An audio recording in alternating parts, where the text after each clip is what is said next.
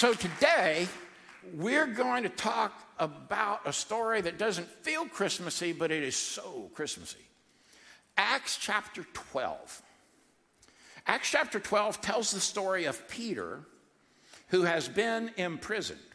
Now, the reason he's been imprisoned is because Herod Agrippa has decided that it's a good thing if he starts killing off all of the Christian leaders that have followed Jesus. So, just before he has imprisoned Peter, he imprisoned James and then killed James, took his life with a sword.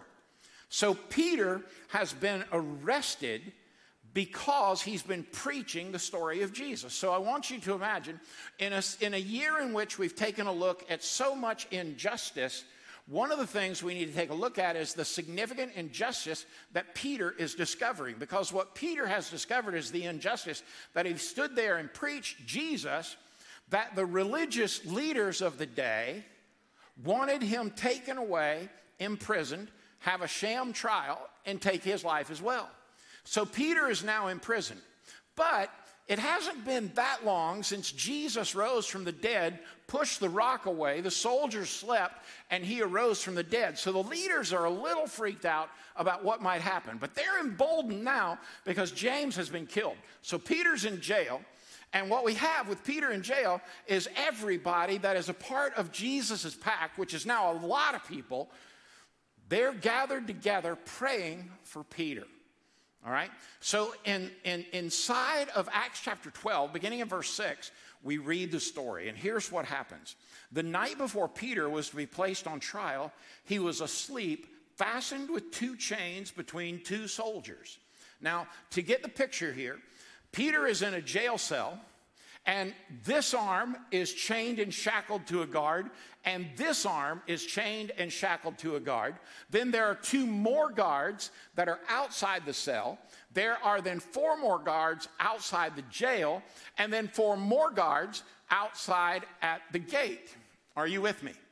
Now, the challenge is here that first, for Peter to leave and escape, the chains have to be gone. This group of soldiers have to drop dead. These two have to go away. The next four have to go away. The next four have to go away.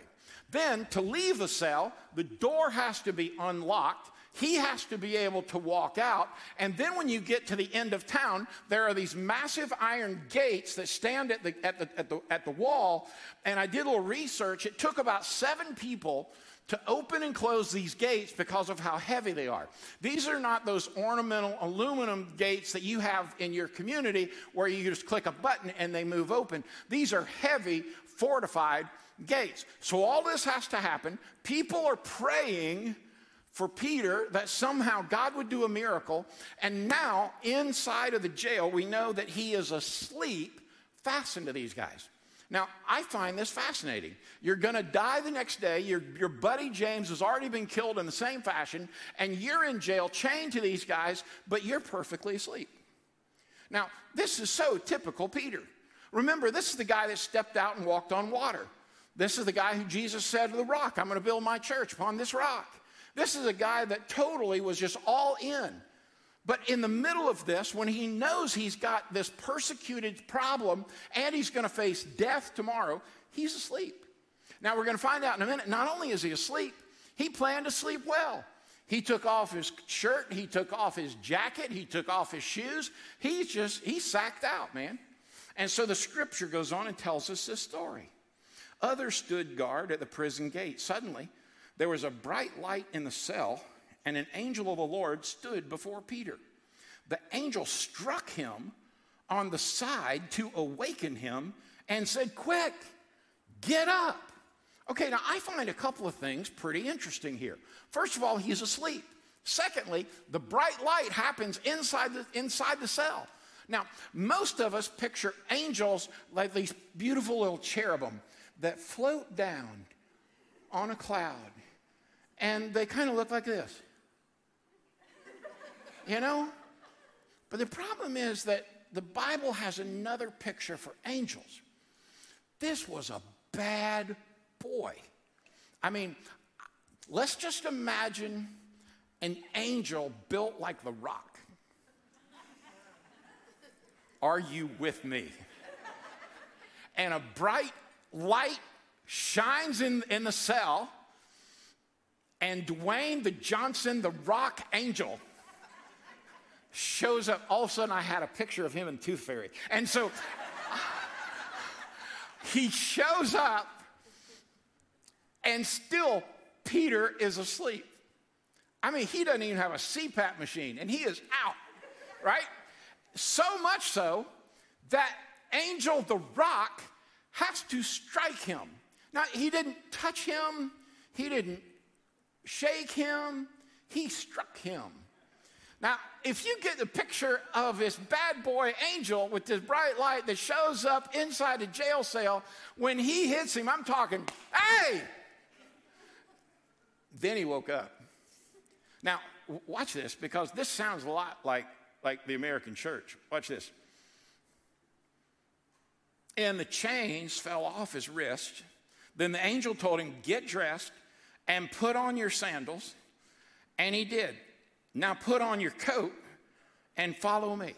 Now, watch this. The angel that God has sent to save Peter is giving him exact instructions on what to do.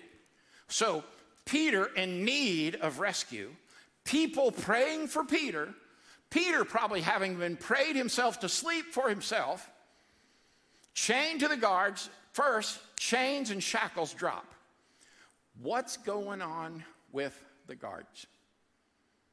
Is that not a good question? The scriptures don't tell us what's going on with the guards. So I'm going to take a wild guess here that when the rock angel shows up, they're like, I'm out. You know, it's like there's I got no hope because this dude, I mean, this angel could have been tatted up for all we know, but he was a bad boy. All right? We don't know what happened, but they're gone. They're out of the story. And not only that, he then says to him, Put your breeches on, put your shirt on, put your shoes on, and then, like you tell your kids, it's gonna be colder than you think tonight, put your jacket on. I mean, he's giving him all the right instructions and says, Come on, Peter, let's go. Now, watch what happens. So, Peter left the cell, which I think is great. That's a good thing to do, right? He left the cell following the angel, but all the time, he thought it was a vision. Now, this is really amazing. Peter, who has been praying Peter, who probably fell asleep praying, Peter has the entire church praying, and God answers the prayers, and Peter's response is, This is, I'm just dreaming. This, this is not how things work in my life. Like, I'm Peter. My, everything that could go wrong goes wrong with me. I'm the guy that's caught at everything. I'm the guy that every other week I got a crisis, I got drama in my life, I, everything in the world. Which makes me wonder in your life, what are you chained and shackled to? I had to think about that some this week. Like, what am I chained and shackled to? Well, I'm, I'm chained and shackled to fears. I'm really chained and shackled to, I got all kind of insecurities.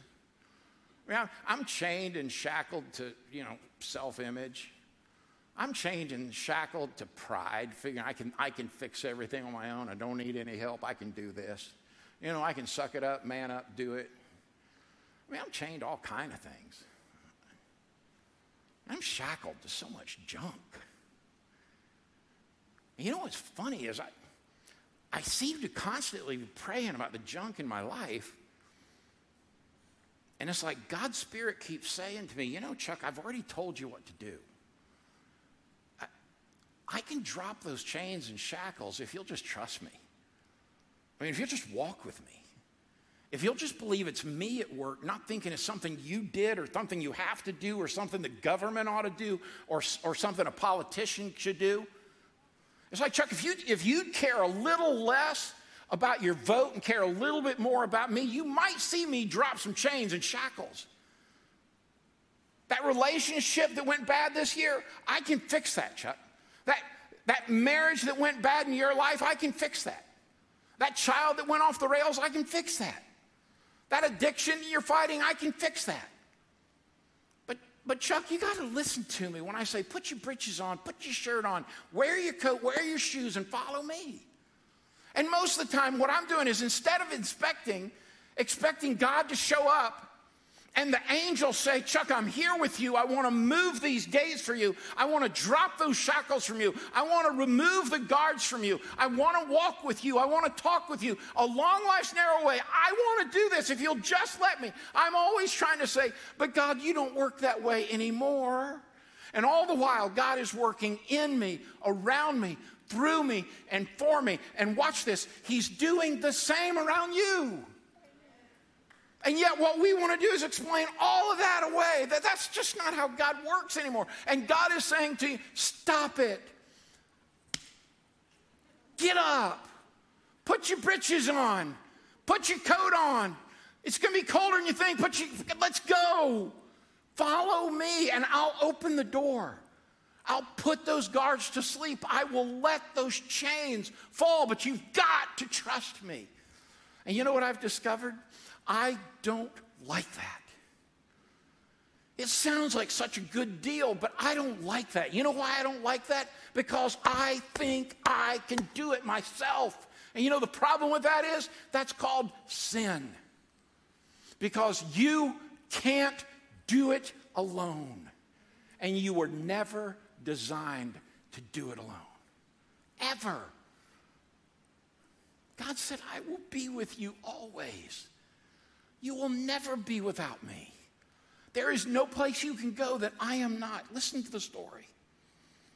They passed the first and second guard posts and came to the iron gate leading to the city, and this opened for them all by itself. It's like Peter walked up and the angel's there, and the angel reached down into his pocket and pulled out a genie garage door opener. Bam and those gates opened. But watch what happens. So they passed through and started walking down the street, and then the angel suddenly left him. And Peter finally comes to his senses. It's really true, he said. The Lord has sent his angel and saved me from Herod and from what the Jewish leaders had planned to do to me. And when he realized this, he went to the home of Mary, the mother of John Mark, which, by the way, she was loaded and had this massive home. They've all gathered at that home. And listen, they were gathered for prayer. This is where the church came to pray for Peter. They've come to pray that God would deliver Peter from the chains, the shackles, the guards, the jail, and the, and the cell, even from, from the gates. And they're all praying in Mary's house. They're going at it. I mean, they're, they're praying down the Holy Ghost, man. I mean, these folks are getting after it. I'm not talking about, you know, now I lay me down to sleep prayer. I mean, I'm talking about pray your guts out kind of prayer. I'm talking about the kind of prayer where you just, just unload everything before God. And by the way, if you're looking to have a Christmas like no other, get down on your knees and pour your guts out. I don't mean lay me down to sleep. I'm talking about pour your guts out before the Lord. And these folks are in there praying their guts out. And look what happens. I mean, this is the most amazing thing. He knocked on the door at the gate, and a servant girl named Rhoda came to open it. Now, when you go, you know, it's like pre COVID days when you'd knock on somebody's door, you'd knock on a door like this, right? Right? But we're talking about Peter, who has just had the chains fall, the shackles come unlocked, led by an angel out of the cell, past the gates, into town. Angel leaves, and Peter's like, that was cool. And he goes there, and I'll promise you, he doesn't knock on a gate like this. Peter's like, Yo, you're praying for me, and I'm right here. They're praying their guts out. They send this little 12, 13 year old Rhoda to the door. Look what happens. This is just unbelievable. When she recognized Peter's voice, she was so overjoyed that instead of opening the door, she ran back inside and told everyone, Yo, Peter is standing at the door. If you're in there praying your guts out for Peter, for a miracle, and this little girl who you sent to the door because you don't think she's important, you're doing important work, you think, but you send her to the door, and she gets to the door and I'll promise you, this is probably what, went on. She goes like this Hello? Who's there? It's Peter. Whoa! She runs back in. It's him. Everything you're praying your guts out for, he's here. Now, look what they have to say. You're out of your mind, they said. I'm guessing that it sounded more like this Girl, you are outside your mind. When she insisted, they decided, well, it must be his angel. Now, the term his angel here is different than the angel that shows up at, at the prison. They're saying it must be his ghost because they don't believe this could really happen. Meanwhile, they've been praying their guts out that this would happen. But they don't really believe that this could happen. And God is basically showing them, you know, a little faith could go a long way, people. And the show of prayer counts for nothing. But the prayers of earnest men and women move my heart to action. And look what happens. Meanwhile, Peter continues knocking. You reckon? I mean, he is hammering now, man. And he's and he when they finally opened the door and saw him, they were amazed. It's like, but you've been praying for it. Did you not expect God to answer your prayer? And clearly they didn't. It's like, God, please, we're begging you, we're coming before you that you just take your servant Peter and save him. And then Peter shows up at the door and, girl, you must, you must be out of your mind. And then when they see him, they're like, well, how about that? Like, I, God actually did that. Listen, if you don't get anything out of today, I want you to get this. The same God that is moving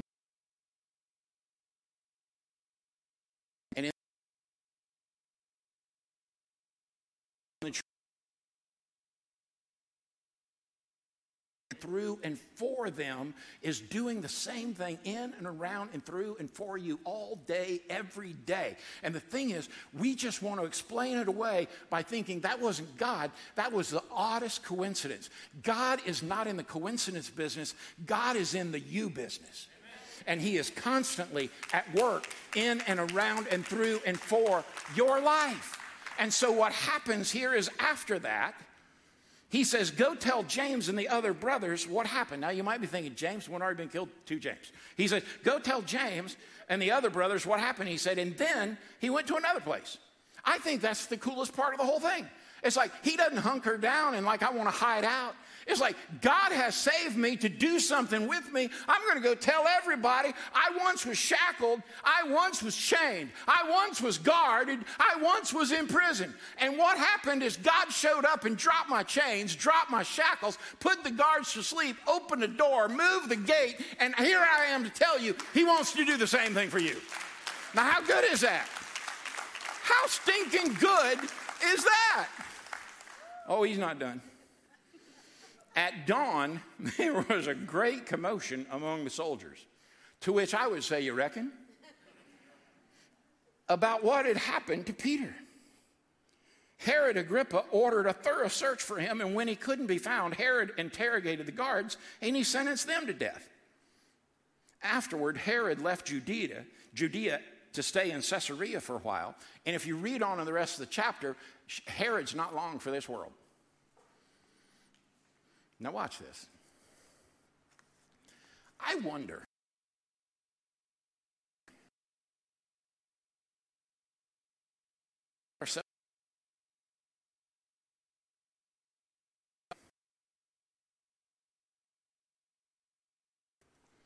Sad, depressed. We find ourselves in broken relationships. We find ourselves in family squabbles we find ourselves broke. We find ourselves wanting. And all the while, God says, I will drop those chains and I'll drop those shackles and I'll get rid of those guards and I'll open your prison cell. I left heaven to come to Bethlehem as a baby so I could grow up to be a man that was fully God. And as I told those guys out in the parking lot, Jesus said, I came to give you life and abundance and to give you life eternal. And it's right there for the taking. And all you have to do is claim it. You say, well, Chuck, I'm, I'm in for that, man. Then it's this simple Jesus, I'm calling on your name. I don't even know what that means. But I want to ask you to forgive me. Come live inside of me, however you do all that. Make me a new person. God, drop my chains and my shackles, my addictions. Let me, let me walk with you. Jesus, I'm grateful that your body was broken and your blood was shed on the cross to pay for my sin. That's the key, y'all. For my sin, my sin, your sin. See, the great thing about Jesus is he did that universally for you individually. Jesus, thank you that you you died for me and you were buried for me. And three days later, Jesus, you rose from the dead for me so that I could have life eternally in heaven, but I could have life more abundantly without the chains now. And some of you in this room and some of you online, you're saying, That's me, that's what I want. And listen, I'm no heads bowed, eyes closed, all that stuff, man. Those guys the other day, I didn't ask them to bow their head and hide this. The very first guy that raised his hand was the foreman's right hand man at the very front table. I said, Any one of you guys, does that sound like what you need in your life? That guy's hand shot up straight up in the air. Before long, 30 more people, that's me. And listen, today, if if I'm talking to you, if you're at home right now, or you're on the road right now, or you're in this room right now, and I'm talking about you, just raise your hand. Go ahead. Just, just like I said, just takes one. Yeah, yeah, yeah. Yeah. Anybody else? Come on. Anybody else? Yeah. Amen. Yeah.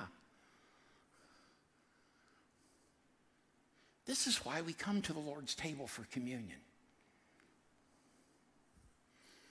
We, we've got these COVID approved communion cups. It's the dumbest thing I've ever seen in my life. Now, watch this because this is highly technical. I had to get Amy to help me at, uh, Amy uh, had to help me this morning at nine. It has this little flimsy, little flippy thing right here. Don't pull the whole thing, just pull the top one. And when you do, you get the wafer. Like so. All right? Now, let me go ahead and warn you. It tastes like a styrofoam Mena bucket.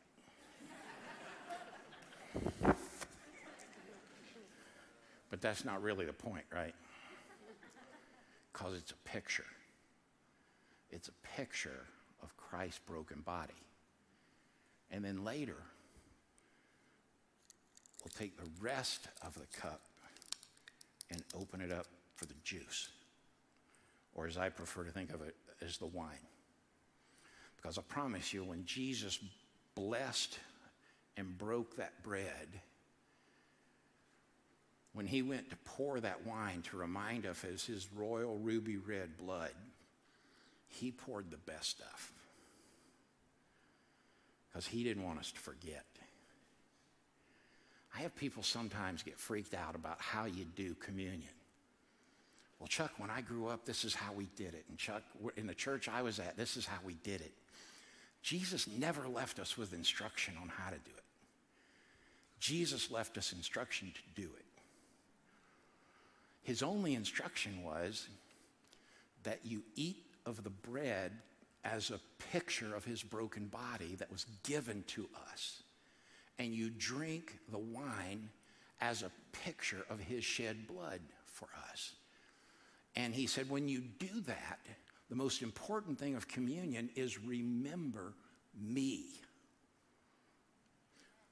The reason why we always, even in COVID or non COVID, the reason we ask people to come to the table is that I genuinely believe if I'm sitting back here among you and I'm coming to the Lord's table, I want to offload my chains I want to offload all of my insecurities. I want to offload my fears. I want to off I want to drop them at the Lord's table because he says give them to me. Just just give them to me. And return with my body and my blood.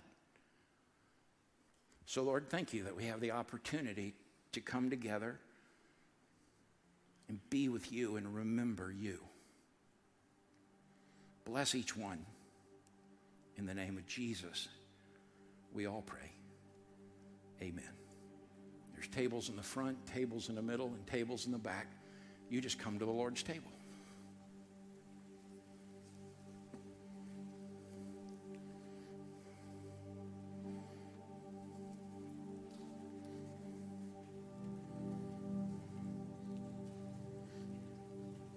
There's nothing like coming to the Lord's table.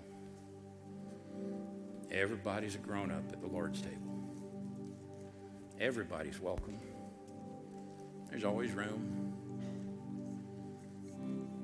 And I imagine there's a big old bucket on each side where people drop their chains and their shackles and they drop their insecurities and their fears and their sins.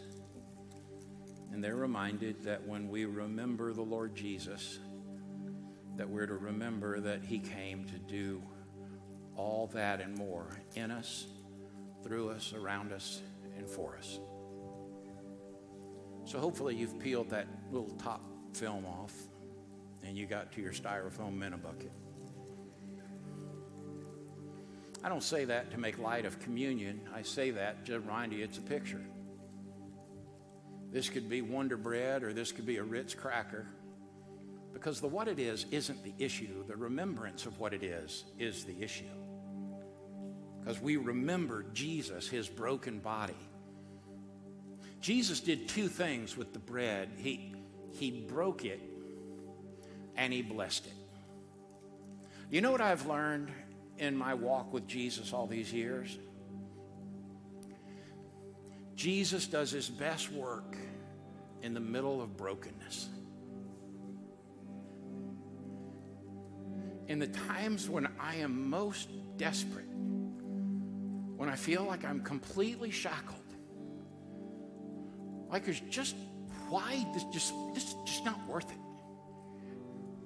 When I'm at my, my very worst brokenness.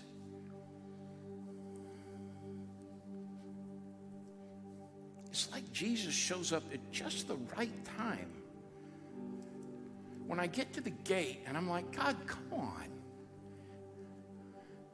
Now I got a stinking Come on, really? Could we not work on somebody else's character today? I've got had all this junk I want. And the Lord says, Watch this. Click. And those gates open up. He broke it. But because He did, then He blessed it. Father, today we remember that this is a picture of your body broken because of our sin, willingly broken because he loves us. And Jesus, we praise you for that. In your holy name. And the eighth.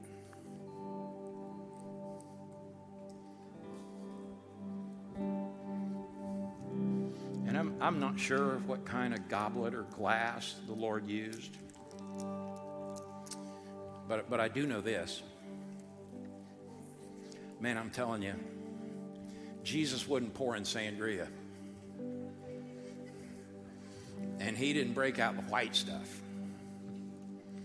And for those of you that grew up in a church that said it was non fermented, come on, really? The Lord broke out the good stuff because he wasn't playing. He wasn't playing. He poured that beautiful red royal liquid, that wine into that cup. He held it out.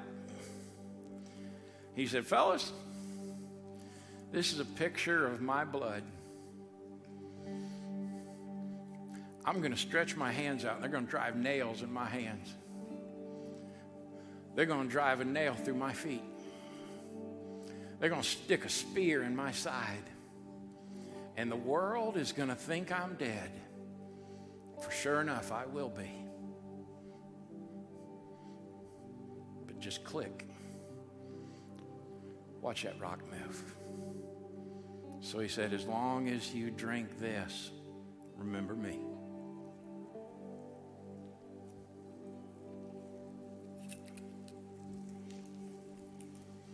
I don't know what they sang, Zach.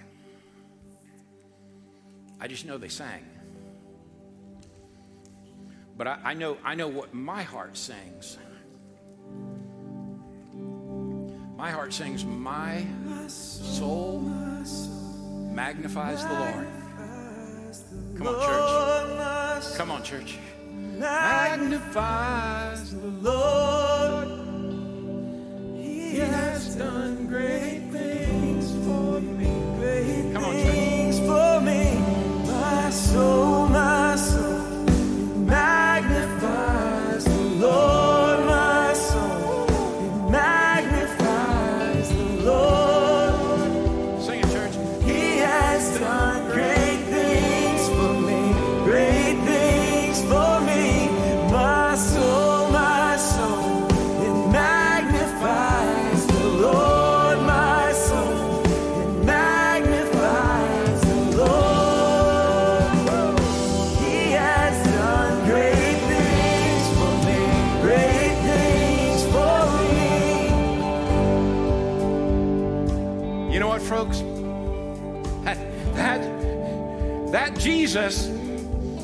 shed his blood and allowed his body to be broken that we just remembered. He will go before you and make a way and make your crooked path straight. I know that because he promised it. And this week, he'll pull that clicker out and open some gates if you will just trust him. And that same Jesus, he'll go within you and bring you peace and joy, fulfillment and contentment. Because, friend, listen, he is always good. I love this part. And you are always loved. And that Jesus, when it feels like you just can't go on again, you just can't do it another day, man, he'll come behind you and pick you up. And he will carry you through the midst of whatever junk you're dealing with. It doesn't matter what it is. But he's not carry around it, he's going to carry you through it. So he can set you down victoriously on your two feet and wipe away your tears and kiss you on the forehead and wrap those big loving arms around you. So he can say to you face to face, My child, say it with me, I love you. I love you, church. Go get one of those kids and go in peace.